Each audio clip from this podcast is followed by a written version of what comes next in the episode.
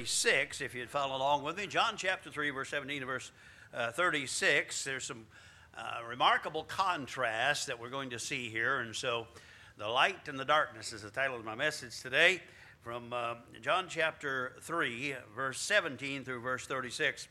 For God sent not his Son into the world to condemn the world, but that the world through him might be saved. He that believeth on him is not condemned, but he that believeth not is condemned already, because he hath not believed in the name of the only begotten Son of God. And this is the condemnation. Light is come into the world, and men loved darkness rather than light, because their deeds were evil. For everyone that doth evil hateth the light, neither cometh to the light, lest his deeds should be reproved. But he that doth truth cometh to the light, that his deeds may be made manifest, that they are wrought in God. After these things came Jesus and his disciples into the land of Judea, and there he tarried with them and baptized. John also was baptizing in Aenon near Salim, because there was much water there. They came and were baptized. John, uh, for John was not yet cast into prison. There arose a question between some of, the, some of John's disciples and the Jews about purifying. And they came unto John and said unto him, Rabbi, he that was with thee beyond Jordan, to whom thou bearest witness, behold, the same baptizeth, and all men come to him. John answered and said, A man can receive nothing except be given him from God from heaven. Ye yourselves bear me witness that I said, I am not the Christ, but that I am sent before him. He that hath the bride is the bridegroom. But the friend of the bridegroom, which standeth and heareth him, rejoiceth greatly because of the bridegroom's voice. This is my joy. This my joy, therefore, is fulfilled. He must increase, but I must decrease. He that cometh from above is above all. He that is of the earth is earthy. He that cometh from heaven is above all. And uh, what he has seen and heard, that he testifieth. And no man receiveth his testimony. He that hath received his testimony hath set his seal that God is true. For whom God hath sent, uh, for he whom God hath sent speaketh the words of God. For God giveth not the Spirit by measure unto him. The Father loveth the Son, and hath given all things into his hand. He that believeth on the Son hath everlasting life, and he that believeth not the Son shall not see life, but the wrath of God abideth on him.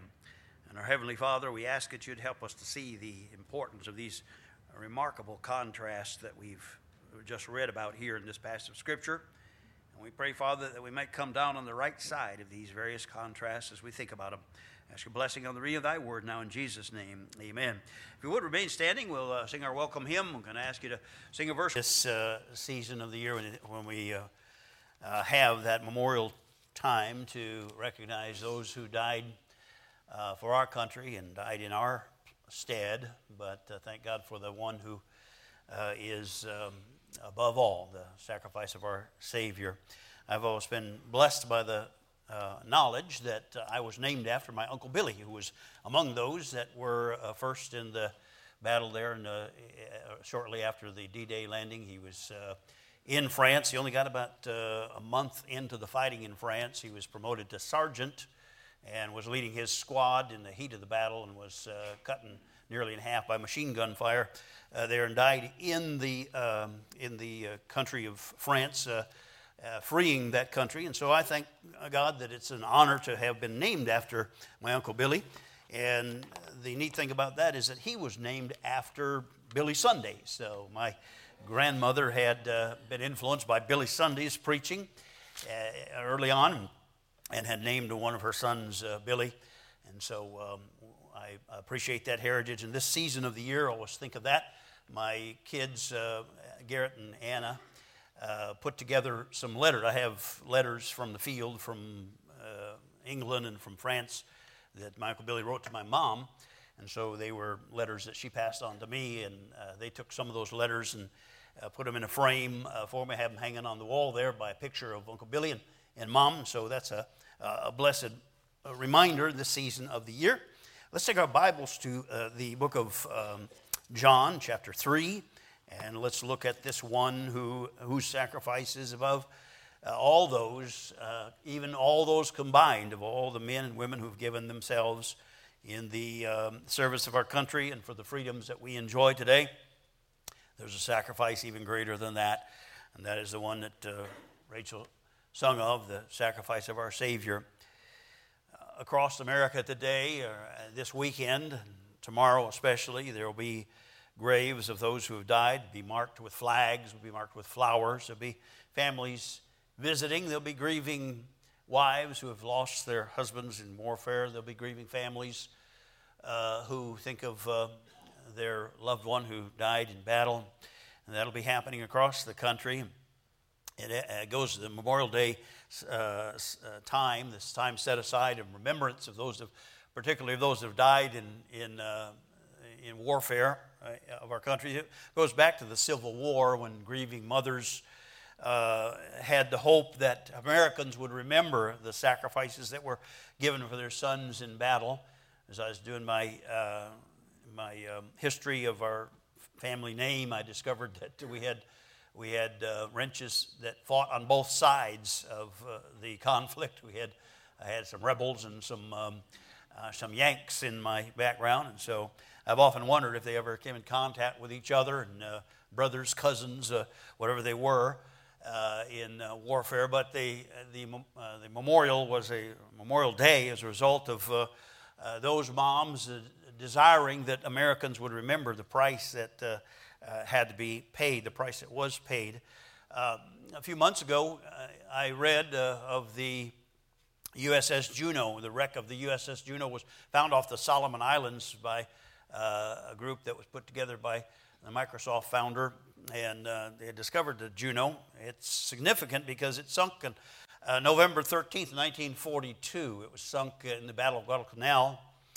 And serving on board were five brothers, the Sullivan brothers, uh, from Waterloo, Iowa. They had all joined the service at the same time on December 8th, right after the announcement of the uh, great travesty that occurred in uh, December 7th in Hawaii when the Japanese bombed Pearl Harbor.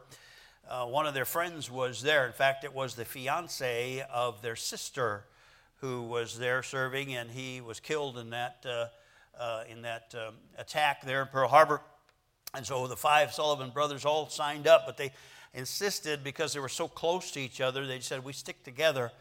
And um, they wanted, it wasn't common for that, this to happen, but they wanted to be assigned to the same vessel they all joined the Navy and wanted to be assigned to the same uh, vessel. And so they were. They were assigned to the USS Juneau.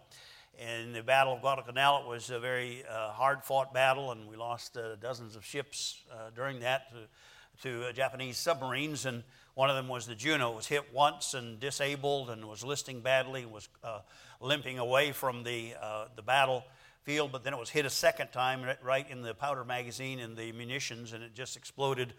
Uh, and um, it was, uh, it was uh, quite a sight. But the uh, Sullivan brothers were killed. Two of them survived, actually, but uh, there was a mix up in the rescue, and they were left on, at sea for several days, and both of them died uh, Uh, at sea. So all five of the Southern uh, uh, brothers, Sullivan brothers, died there in that, in that war effort. So the, the parents, of course, in their deep grief, were, were still willing to to speak and on the radio, and they went, they traveled to shipyards and equipment plants and in support of the war effort. And uh, they said this: they said, uh, "We want all Americans that can to do their part, so the sacrifices of our, sacrifice of our sons would not be in vain. We want to win this uh, war."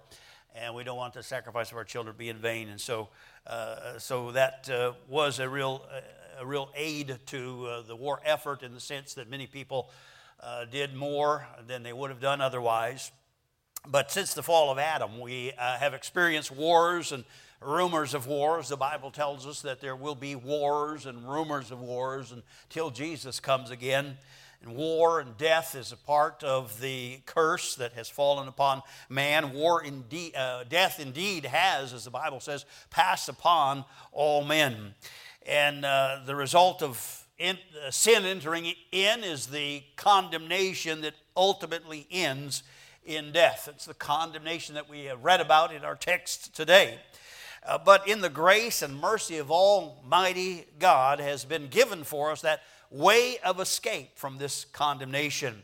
So, in the text we just read, I want to just point out a few of the contrasts that we see there, some startling and powerful contrasts as we look into the passage and how they present for us a choice that we have to make. You know, when Israel entered into the promised land, they crossed the river Jordan there, right across the way from Jericho. And as they were looking at that, you could see on the left and on the right hand two mounts, two hills, mountains, they called them, uh, Ebal and Gerizim. And they had their uh, men divided up, and they put half of the people on uh, the Gerizim side, half the people on the Ebal side. And from Mount uh, Gerizim, they read the blessings of the Lord. From Mount Ebal, they read the cursings of the Lord for those that uh, refuse and rebel against him. And so, blessings and cursings, two mounts, a valley between, a, a valley of decision in between. So, that's kind of like what we're seeing here. We're seeing two contrasts, several contrasts back and forth, and a valley of decision in between. So, today, I want to encourage you to think about where you stand on these things as you make uh, your choices and the choices that are to be made, the extremes on either side, uh, and the direction to go either way, the contrasts that are here. First of all, I want to point out to you something that was obvious to you as we begin the reading, and it was the, the contrast between light and darkness. Verse 19 says, Light is come into the world. And men, love darkness rather than light because their deeds were evil. Every man that doth evil hates the light, hates the light, and neither comes to the light lest his deeds should be reproved, it says there. And so we have that contrast between light and darkness that uh, we see there. Uh, John the Baptist began preaching uh, th- about that light, and we remember that from our uh, our look at uh, John chapter 1. We went through John chapter 1, we saw verse 19. That was uh, uh, John's preaching. He said, That was the true light, which lighteth every man that cometh into the world, as he's pointing to the Lord Jesus Christ. That was the true light which lighteth every man that cometh into the world. We remember last week when we read from uh, John chapter 3 how that whosoever will may come to him, how that uh, Jesus Christ uh, died for all men, that every man may have the opportunity, that God so loved the world that he gave his only begotten Son, that whosoever believeth in him should not uh, perish but have everlasting life. And so every man, says John, that light has lighted every man that come into the world, and whosoever will may come over and again uh, that invitation to the light is extended to whosoever will and to every man. Thank God for that light that is there, that is available, and that contrast that exists between light and darkness, and really the choice is yours. The choice is yours. Uh, God certainly has not ordained any of you to die and go to hell. He has not uh, foreordained anyone uh, for uh, the, the uh, lake of fire. No, he's not uh, made that a, a prerogative that you have no choice in. No, he's always given every man the opportunity for that light to come to the light, and whosoever will may come. Today, your name can be placed in place of that whosoever will. You can put your name there and uh, put your name and said, You may come to the light. You may come today. Uh, you may come and have the light of life today. Thank God that that light is every man. Uh, there's none for whom that light does not shine. There's none born without a hope of light. And certainly the theology that teaches the idea that uh, the bulk of the world is condemned to everlasting hell and, uh, and destruction without hope of ever coming to Christ, that certainly is an errant philosophy. It is not biblical theology, it's just an errant philosophy that crops itself up every now and then and gets popular every so often. This philosophy of Calvinism, but it is certainly not a biblical philosophy. It's the philosophy of a man, but not the theology of the Bible. Thank God that uh, none is born without hope, and none is born without uh, the chance of uh, coming and seeking and finding God, finding Christ. The choice that so many make, though, is to turn away from the light. We read, read about that. Why, when the light is there, would we turn away from the light? The choice is made by so many, and we might uh, wonder why they would do that when the light is there. Why would they do what the scripture says here? Uh, that um, they, they uh, hated the light and they turned from the light. Well, the answer is given in the passage there. because he said, Men love darkness rather than light. Why do they love darkness rather than light? You can't see in the dark. You can't know where you're going in the dark. You can't understand things in the dark. You can't know uh, what God wants us to know in the dark. So, why would men love darkness rather than light? Well, it answers the question because their deeds are evil. Their deeds are evil. And evil is done under cover of darkness. Evil, evil is done under the uh, cover of anonymity, where that you uh, think that no one sees and no one knows. That's uh, where evil is done. Men love darkness rather than light because of the carnal appetites that our, nat- our human nature has, our carnal nature has. Evil thrives in the darkness, and so light exposes that. Light exposes the, uh, uh, the evil deeds and reproves them, as the scripture said. When they're brought out into the light of day, the deeds are exposed. When I was a kid, my dad would sometimes take me with him on a errand or something whenever my dad get a hold of a little money, he'd always spend it uh, at a bar. He'd always go to the bar. And so, whatever errand we were on, to go to the drugstore or uh, whatever it was, if I was with him, he'd always stop by the bar. He had a favorite bar. It was called the Little Gem. In, it was on Oracle Road and Roger Road. And, and uh, he took me in there with him because he, um, he uh, couldn't get from anywhere to back home without stopping at a bar. And so we went in. It was a concrete block building, had a rusty metal sign outside the front there, and a neon light that was always on. And um, I'd go in with him. I was not comfortable with it, but as a kid, I'd go in with dad, and he'd set me in a bar stool beside him there.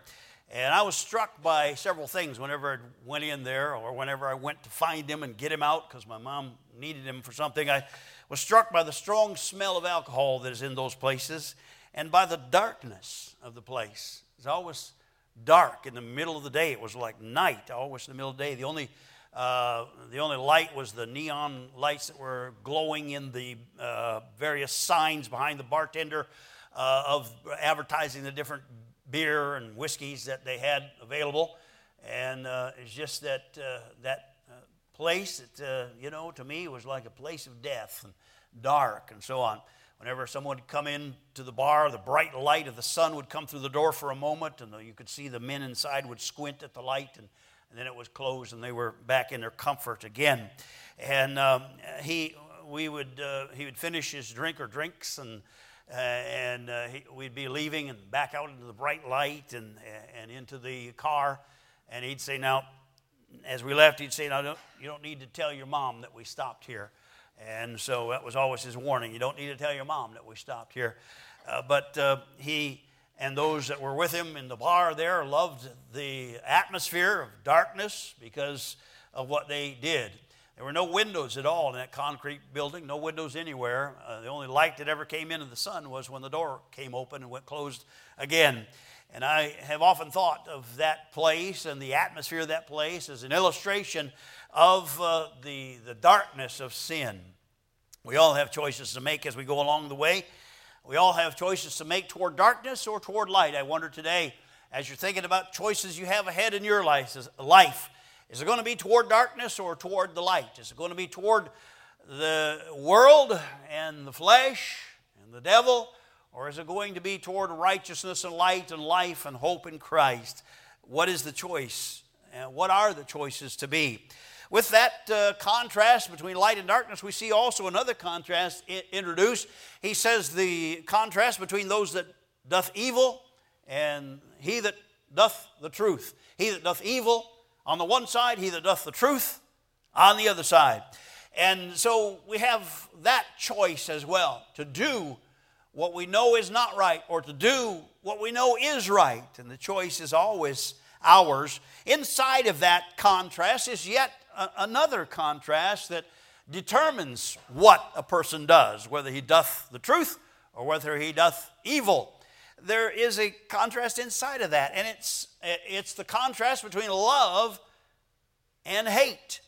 The choice about doth truth or doth evil is related to the choice uh, concerning what we love and what we hate.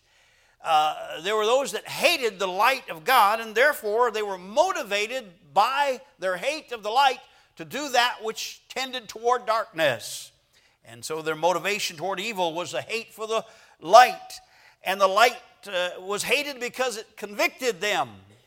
Um, my father did not want my mother to know what he did, spending the little money that she had and that she earned, uh, you know, washing clothes and ironing people's clothes and cleaning people's houses. Uh, my dad didn't work. He's disabled and got a little bit of disability from Social Security. Uh, back in the 50s and 60s, that wasn't a whole lot of money. So my mom always worked, and it was uh, when uh, uh, he'd find a little her money that he spent it like that. So my dad never wanted mom to know about that because he was ashamed of what he was doing, ashamed about it and uh, didn't want that to come to the light. And that's the way it is with evil, with sin. Uh, it exposes, light exposes the evil heart within us, and so we don't want everybody to know about it. We don't want everybody to know what we're reading. We don't want everybody to know what we're watching on television uh, late at night. We don't want everybody to know what we see on the internet and what we're uh, dabbling in. And we don't want people to know that because the light brings the shame and the conviction. So men hate the light because of that. People in their natural state hate the light, and the hate for the light is what drives their decision making. I wonder today what it is you hate and what it is you and I love. A hate for the light of God. Then there's the love of the light. When we want the light and when we desire the light and we want the exposure, when we want to, uh, we want the truth to be known, we want our heart to be revealed. The love of the light motivates us to do right, to seek uh, and do the truth, to uh, uh have the Lord manifest in our life, as it said there in the passage we read. Uh, that ought to be our motivation, our, what we love. So we need to really examine as we think about contrast what do we love and what do we hate? what do we love and what do we hate? And so it is uh, important for us in that, in that respect, in that regard, concerning what we're going to do, whether we're going to do evil or whether we're going to do truth. Do the truth, you see. Uh, that is the thing. Now we think in terms we think in terms of believing the truth. We think about, well, I believe what is true. I believe that the Bible is true, and I believe these things are true. And so we think about uh, truth in the sense of believing it about believing about it and assenting to it, agreeing with it. But here the passage, unusual, uh, says that he that doeth the truth, he that doth the truth, doing it, it's an action that is predicated on a belief, you see, doing the truth. Uh, the real belief results in doing the truth, not just saying, I assent to the truth. See, there's a difference. Well, I believe the truth. Well, that's good. But does that uh, testimony of belief in the truth reflect in what you and I do with our choices? Does it reflect? If I screamed, the building's on fire, everyone out, uh, and you believed it, it would result in you taking action and doing the truth. You would uh, do what you needed to do to escape the fire, even if you didn't see the fire, if you believe the building was on fire.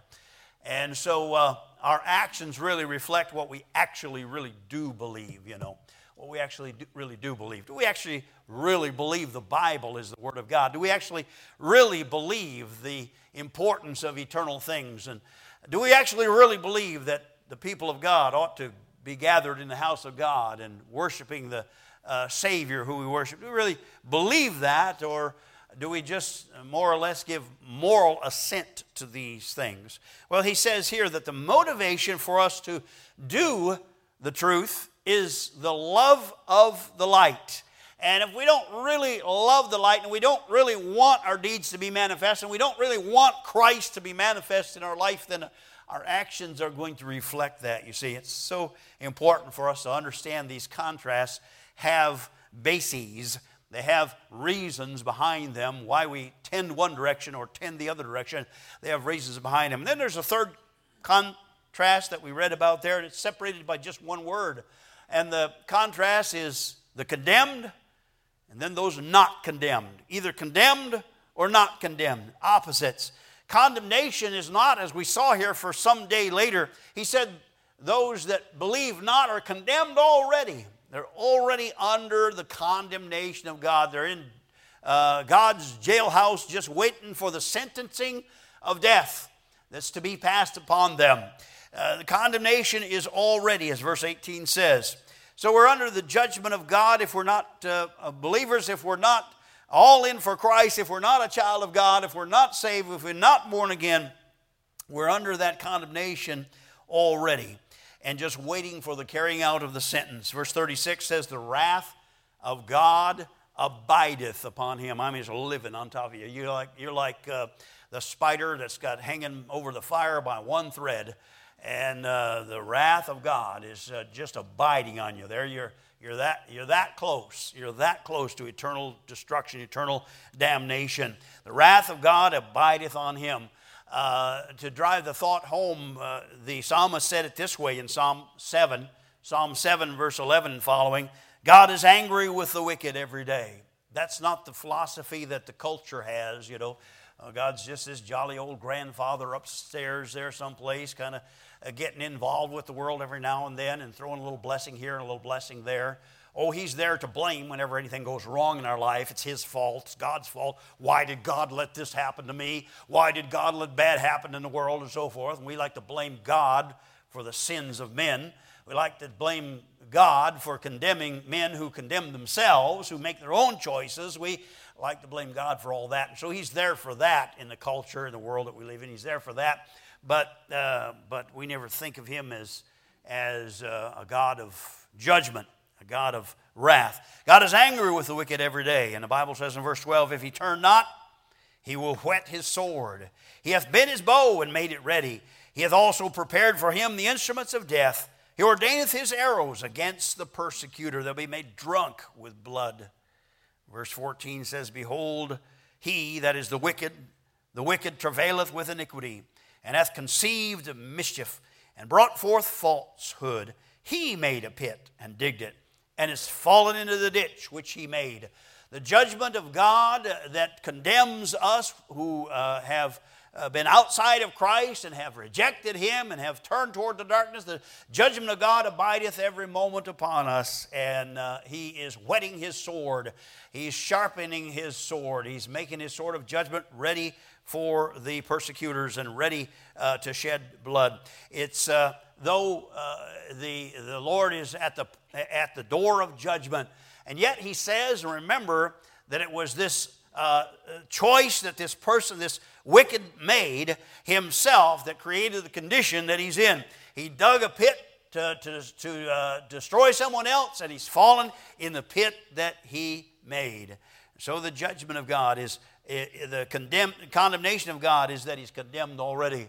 Pastor John Phillips, he's a commentator, also said this. I want to read it uh, from his commentary on the book of John. He said this concerning the word perish, an, an apt description of the word perish. You know, the promise was that if we believe on the Lord Jesus Christ, we should never perish but have everlasting life. Here's what the word perish means, as John describes it. We have all seen people destroy their bodies with sins, but God threatens to allow sin to complete its work beyond the grave by destroying the soul. The soul does not perish like the body, the soul is immortal. Sinners take with them into eternity unquenchable thirsts, terrible passions and appetites, mad cravings and inflamed desires, fierce longings and furious hates, lusts and loathings white hot temper and spine chilling fear. Those destructive character traits will continue to ravage the soul and will never be either satisfied or stilled. I don't want to see anyone go to hell and face what the Bible says is perishing. For the Bible says this God is not willing that any should perish, but that all should come to repentance. It's not God's will that anybody's in hell. It's the choice that men have made to follow darkness and hate the light. And my friend, that's uh, such an important concept for you and I that know Christ to get across to those who do not.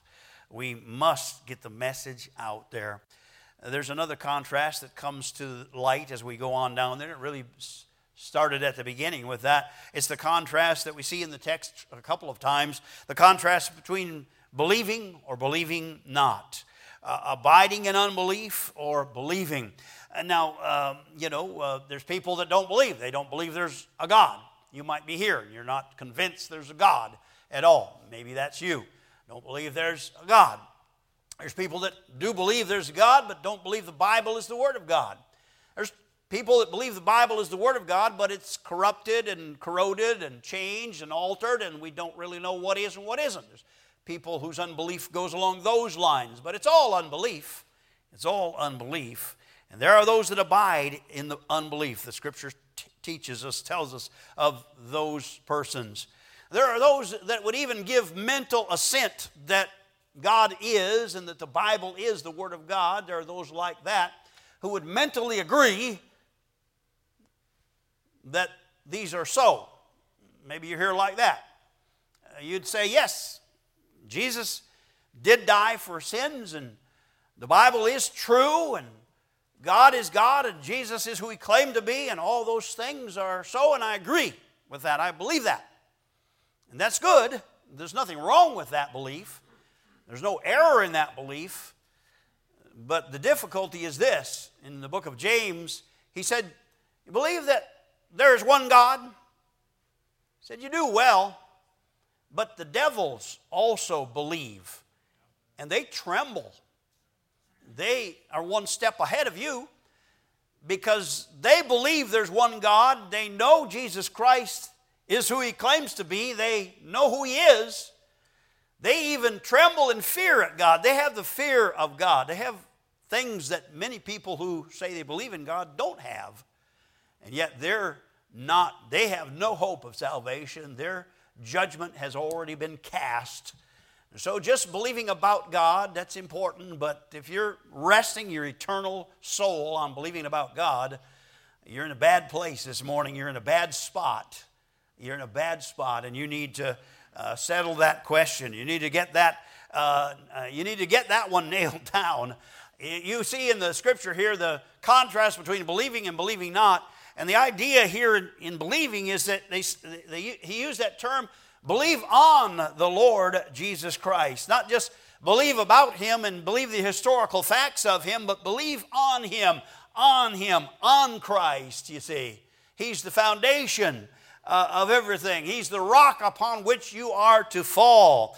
Luke chapter 20 and verse 17 says, He beheld them and said, What is this that, uh, uh, what is this that then that is written, the stone which the builders rejected, the same is become the head of the corner. Whosoever shall fall upon that stone shall be broken, but on whomsoever it shall fall, it'll grind him to powder.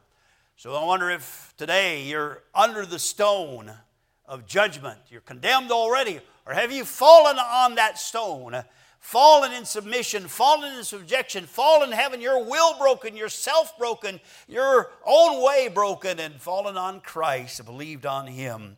Have you rested your faith on Him alone? Have you come to that point at which you can say, uh, I'm all His and He's all mine.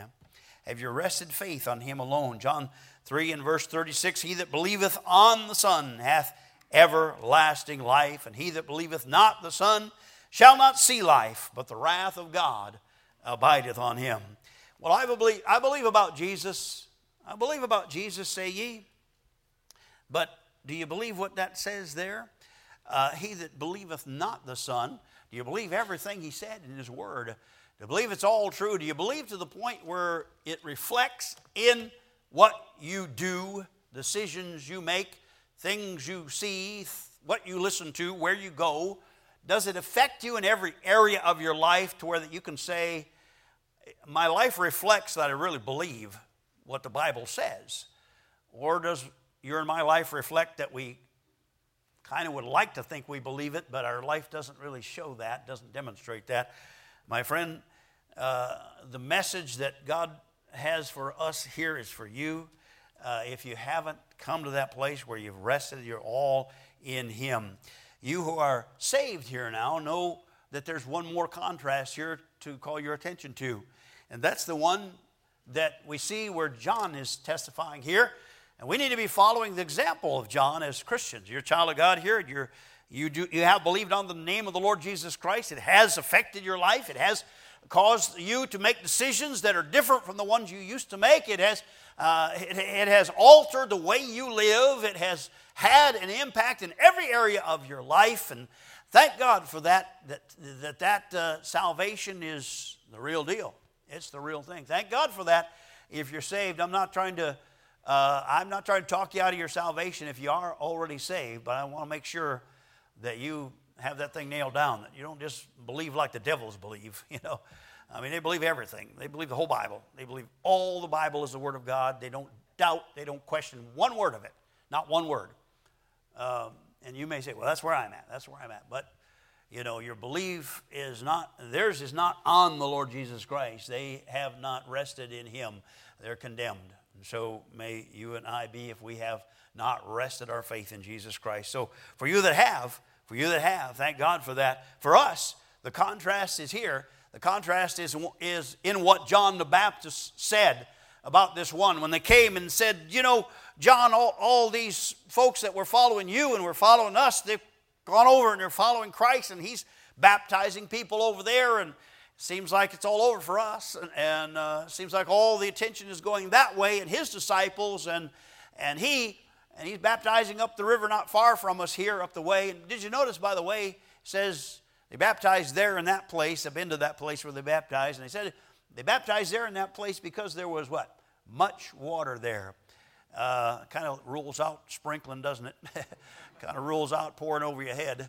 You got to have much water because you got to be buried in deep water. You got to have a, a, demonstration of the death and burial and resurrection of Jesus Christ that uh, that is in baptism. And so, uh, so there was much water there. They were baptizing, and Jesus up the way here, and the disciples of John are coming and saying, you know, uh, they're more over there than here. And John, John has uh, no element at all of any jealousy, any animosity, any desire for attention he says, uh, That's wonderful and that's great. And he says, Here's the deal He needs to increase while I decrease.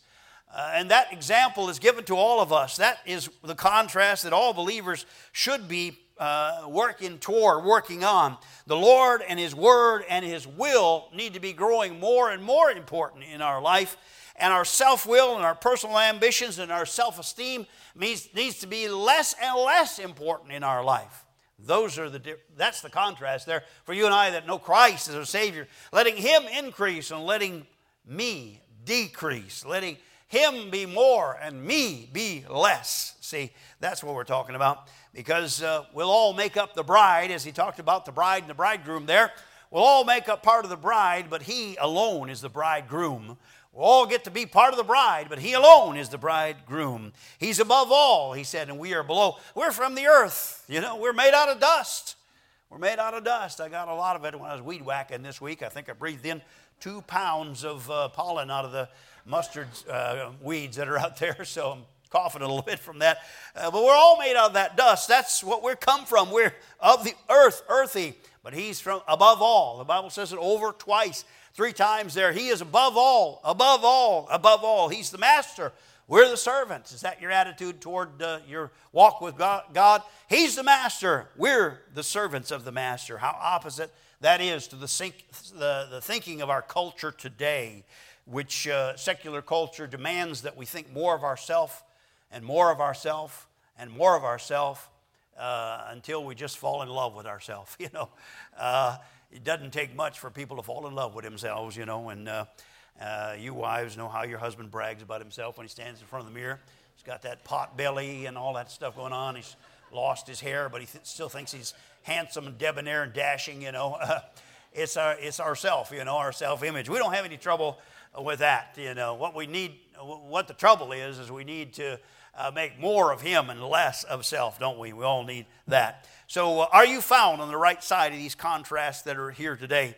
The Lord is still today seeking and saving sinners, and you can come to the light today. He'll provide you all you need. He'll provide you the grace to, to stand, the ability to come. He'll provide everything that you need if you simply surrender to Him. And that's what believing on Him is. It's really surrender and submission to Christ. That was the difference that uh, existed between what the devil had and what the child of God has a surrender and submission to Jesus Christ. I wonder if you've come to that place where that has occurred in your life. All, all, the help you need, all the mercy you need, all the grace you need, He's going to give that to you. He's just waiting on you to say yes to Him and step across the threshold and put your arm in His and let Him save you. He'll do that today if you come to Christ. He'll do that today. Thank God for those that have trusted Christ recently. We're going to be baptizing several today uh, who have uh, called on Christ and have and now know that there's no question where they stand with him. Thank the Lord for that. There were two ships that have been commissioned since the Juneau sunk. They've just recently, as I said, discovered where the resting place of the Sullivan brothers is in the Juneau off the Solomon Islands. But since that time, in fact, as, as soon as 1943, a second ship was commissioned. The name was changed in honor of the Sullivans, and the, the ship was called the USS The Sullivans. It wasn't the USS Sullivan, it was called the USS The Sullivans. It was commissioned in their honor, and um, it was uh, uh, did its tour of duty and its service. It made it through the war, and uh, it was decommissioned in January of 1965. Following after that, a second was christened. It was christened by the granddaughter of one of the Sullivan brothers. It was Albert, the one Sullivan brother who had actually been married, had a, had a little boy that he left behind when he died uh, in the war. The others had uh, fiancés and uh, those plans to be married, but only Albert had a wife and son. And it was his granddaughter that commissioned the, this second ship called the Sullivans, and it is in service to this day. It is uh, operational to this day. It is uh, the Sullivan's name that's continues to live on in naval archives. And while the earth remains, probably the name of the Sullivans will be remembered in one fashion or another. But there's a far more important record than the naval archives, and that's the record in heaven, the eternal record. And I wonder if your name is recorded in the Lamb's book of life. I'll assure you of this every one of your names is in the book of life because you're alive. Well, some of you don't quite look alive today, but. Um, but you're more or less alive. You know, you're not quite dead. But uh, so your name is in the in the book of life. It got put there when you, when you were conceived. Your conception was the beginning of your life, and got put there when you were conceived. And so it's been there all along. Uh, but if you have uh, not trusted Jesus Christ as your Savior and you die, your name is blotted out of the book of life and it's not written in the Lamb's Book of Life. That's bad. That's really bad news because those two books are going to be what's opened at your judgment. When you stand before God in judgment, He's going to open the Book of Life. He's going to look for your name. If it's blotted out, there's no need for Him to look for your name in the Lamb's Book of Life because it won't be there. And I wonder today in heaven's record, when the books are opened, as the book of Revelation talks about, will your name be written there?